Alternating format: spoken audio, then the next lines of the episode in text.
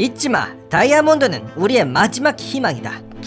이 다이아몬드를 팔아서 총을 더 사야겠어. 청취자 여러분 안녕하세요, 딩몬입니다. 오늘의 이야기 주제는 다이아몬드예요.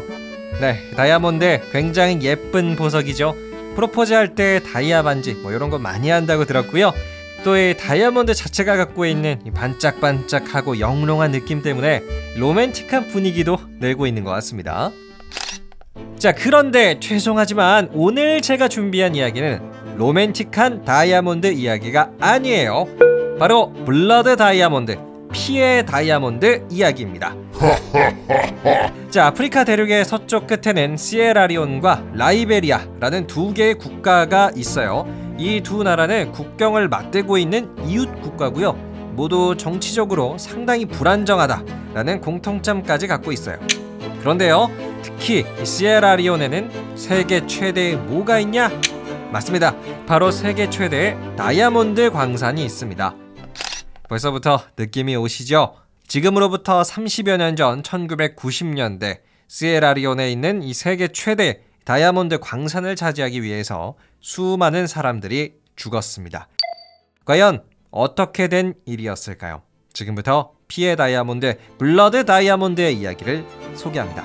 오늘 저와 끝까지 함께 하셔서 왜 피의 다이아몬드라는 잔인한 별명이 붙게 됐는지 그 역사적인 이야기 꼭 알고 가셨으면 좋겠습니다.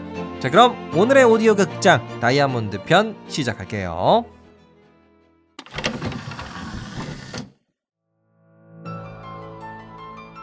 때는 1989년 당시 아프리카의 국가 라이베리아는 피 튀기는 내전을 겪고 있었다. 내가 라이베리아의 지도자가 되겠다. 무슨 소리? 그 자리는 내가 앉을 거야. 이렇게 다양한 자들이 등장해 라이베리아의 대통령을 꿈꿨다. 그런데 그들 중에서도 단연 돋보이는 건 찰스 테일러라는 자였다. 찰스 테일러가 말한다. 언제까지 우리 라이베리아가 지독한 가난에 시달릴 수 없다. 나를 따르면 너희를 부자로 만들어주겠다. 어떻게 하겠냐? 나를 따르면 이 총을 너에게 쥐어줄 것이고, 나를 따르지 않는다면 너를 향해 이 총을 발사할 것이다. 선택해라. 따르겠습니다, 찰스 테일러. 그랬다. 찰스 테일러는 라이베리아의 국민들을 협박하고 선동해 자신의 세력을 모으기 시작했다. 점점 그의 세력은 늘어갔고 결국 지도자 찰스 테일러를 중심으로 라이베리아 애국전선, 일명 NPFL이라는 무장단체가 탄생했다. NPFL은 순식간에 그 부대원들을 늘려갔고 AK-47과 같은 자동소총으로 무장한 대원들은 라이베리아 정부를 무너뜨리기 위한 쿠데타에 동참했다. 그런데 지도자 찰스 테일러의 속마음은 다음과 같았는데. 좋아, 다 내 계획대로 진행되고 있군. 이제 조금만 더 있으면 우리 NPFL이 라이베리아의 기존 정부를 무너뜨리고 내가 대통령을 할 수 있겠어. 아, 근데 내 목표는 대통령도 있지만 돈을 많이 버는 거야. 이제 슬슬 시에라리온의 다이아몬드 광산을 차지해볼까. 이처럼 찰스 테일러는 라이베리아의 대통령이 되는 꿈을 넘어 막대한 돈을 벌고 싶어 했다. 그리하여 그는 이웃나라 시에라리온의 세계 최대 다이아몬드 광산을 차지하기 위해 오랜 동지였던 포데이 샨코에게 연락했다.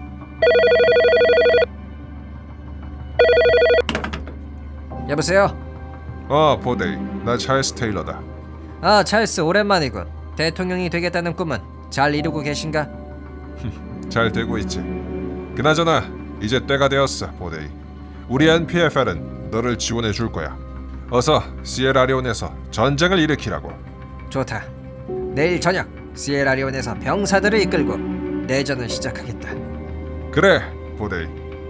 아, 잊지마. 다이아몬드는 우리의 마지막 희망이다. 그랬다. 찰스 테일러는 다이아몬드 광산을 차지하기 위해 시에라리온의 내전에 개입했다. 그 결과 포데이 샨코는 찰스의 지원을 등에 업고 1991년 시에라리온 내전을 일으켰다. 시에라리온의 정부를 무너뜨려라. 이제 이 다이아몬드 광산은 우리의 것이야. 이처럼 포데이 샨코는 여러 반란군과 함께 시에라레온의 다이아몬드 광산기지를 장악하는데, 모두 꼼짝 마라. 이제부터 여기서 나온 모든 다이아몬드는 다 우리의 거야. 불과 며칠 만에 다이아몬드 광산의 90%가 포데이 샨코의 지배를 받았다. 이후 그는 다이아몬드 채굴량을 급속도로 늘리기 시작했고, 이렇게 넘쳐나는 다이아몬드들은 라이베리아의 찰스 테일러 등에게 돌아갔다. 찰스가 말한다. 드디어 이 다이아몬드가 내 손에 들어왔구나. 자, 그럼 이제 이 다이아몬드를 팔아서 총을 더 사야겠어. 그랬다. 찰스 테일러 그리고 포데이 샨코, 각각 라이베리아와 시에라리온에서 내전을 일으켰던 주범들. 이들은 다이아몬드를 판매한 돈으로 총을 구매했다. 그리고 이 총은 다시 시에라리온과 라이베리아의 무고한 국민들을 죽이는 데 쓰였다고 한다.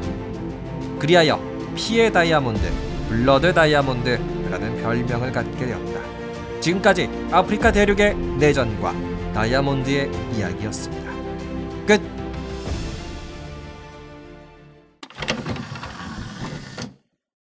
자, 어떠셨나요? 우리가 굉장히 아름답다라고 생각하는 보석, 다이아몬드에는 조금 무시무시한 이야기가 숨어 있어요.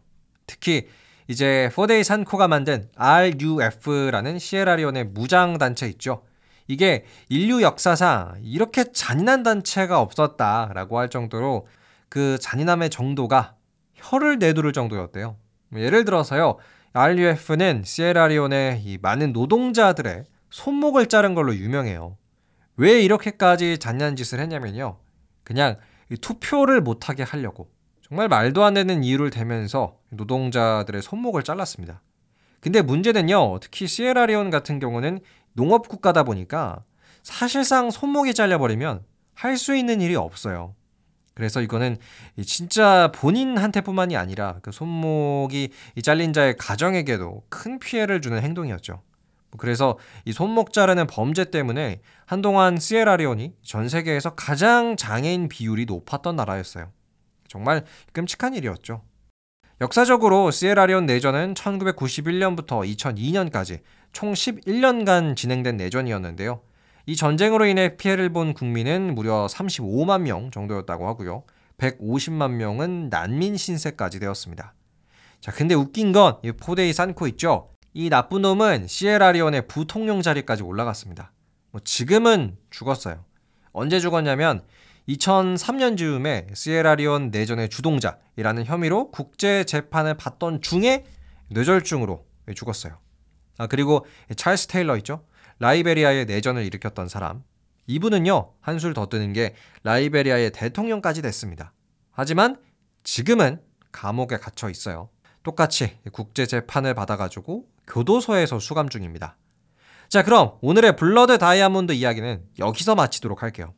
저는요, 오늘의 이야기를 하면서 이런 생각을 했어요.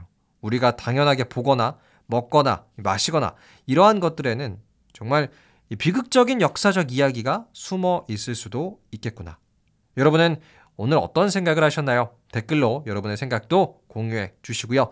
저는 더 재미나고 유익한 역사 이야기로 여러분과 함께하겠습니다. 재미있으셨다면 구독과 하트 꼭 눌러주세요. 감사합니다. 안녕히 계세요.